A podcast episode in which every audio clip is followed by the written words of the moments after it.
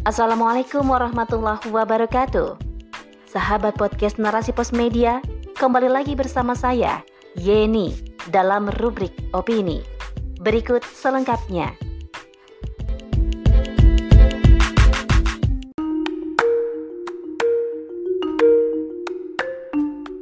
Pengembangan teknologi di masa pandemi, rezim salah urus oleh Histi Pristiwani. Rencana pemerintah mengadakan produksi laptop dan tablet merah putih yang akan dikembangkan konsorsium industri TIK bersama kampus Institut Teknologi Bandung, Institut Teknologi 10 November, dan Universitas Gajah Mada menggelontorkan dana sebanyak 17 triliun rupiah. Menurut Menteri Koordinator Bidang Kemaritiman dan Investasi, Luhut Binsar Panjaitan, pemerintah berupaya memperkuat kemampuan riset dalam negeri untuk mendorong pembuatan laptop dengan tingkat kandungan dalam negeri atau TKDN yang tinggi. Rencana ini memang sejalan dengan visi pemerintah yang tengah mempercepat penggunaan produk dalam negeri atau PDN, khususnya untuk sektor pendidikan. Salah satunya yaitu penggunaan laptop buatan dalam negeri. Rencana ini diharapkan juga mampu menekan angka impor.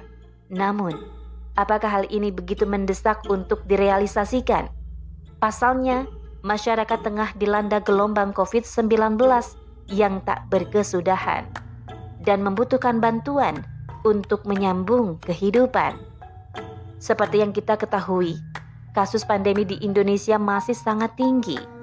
Berbagai kebijakan pemerintah dalam upaya menangani pandemi mulai dari PSBB hingga PPKM level 4 nyatanya belum menunjukkan keberhasilan.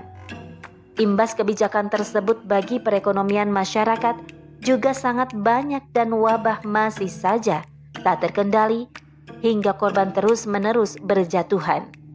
Kenapa pemerintah tidak mengalihkan anggaran pengadaan laptop ini untuk membantu memenuhi kebutuhan masyarakat secara merata? Tampak jelas ini adalah bentuk pengabaian pemerintah terhadap urusan rakyat. Tak heran, setiap kebijakan pemerintah selalu berujung pada kekecewaan. Rakyat dibiarkan memenuhi kebutuhan hidup sendiri meski tengah berperang melawan pandemi. Padahal, pemenuhan kebutuhan pokok masyarakat adalah kewajiban pemerintah. Namun, tampaknya ini mustahil terjadi jika pemerintahan hari ini masih dalam buayan sistem pemerintahan kapitalisme demokrasi. Sistem pemerintahan seperti ini melahirkan sikap pemerintahan yang kebal rasa terhadap penderitaan rakyat.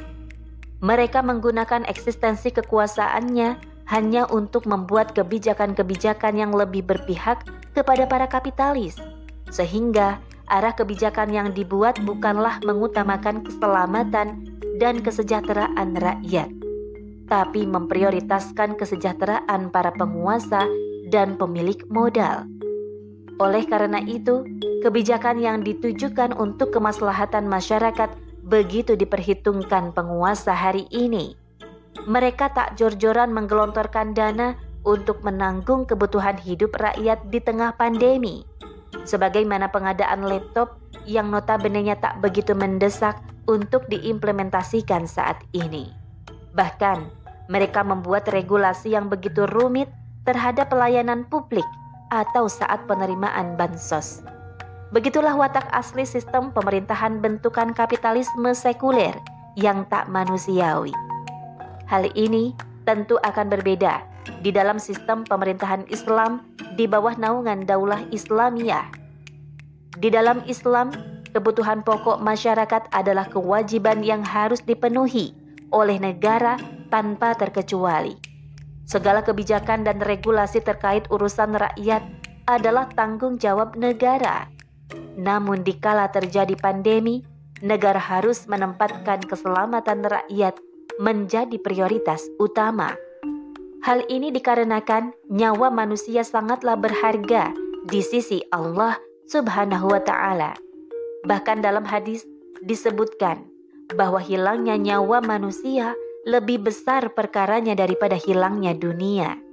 Oleh karena itu, Kebijakan ampuh untuk mengakhiri pandemi seperti lockdown total ditempuh para khalifah mengikuti metode Rasulullah Shallallahu Alaihi Wasallam seperti pada masa Khalifah Umar bin Al-Khattab. Di masa karantina ini, Khalifah memastikan negara mampu menjamin kebutuhan rakyat, sehingga rakyat taat aturan dan tak perlu mencari nafkah keluar rumah untuk menghidupi keluarga. Dengan demikian, penanganan wabah sangat cepat terkendali. Dari hal ini tampak bahwa sistem pemerintahan Islam terbukti mampu mencetak para pemimpin yang adil, amanah, jujur, dan bertanggung jawab atas rakyat yang dipimpinnya. Khalifah benar-benar menempatkan diri sebagai ra'in, pengurus rakyat, sebab ia meyakini kelak ia akan dimintai pertanggungjawaban atas rakyat yang dipimpinnya. Tak heran, Daulah Islamiyah mampu menciptakan kesejahteraan dan kemaslahatan masyarakat hingga dua per tiga dunia selama 13 abad lamanya.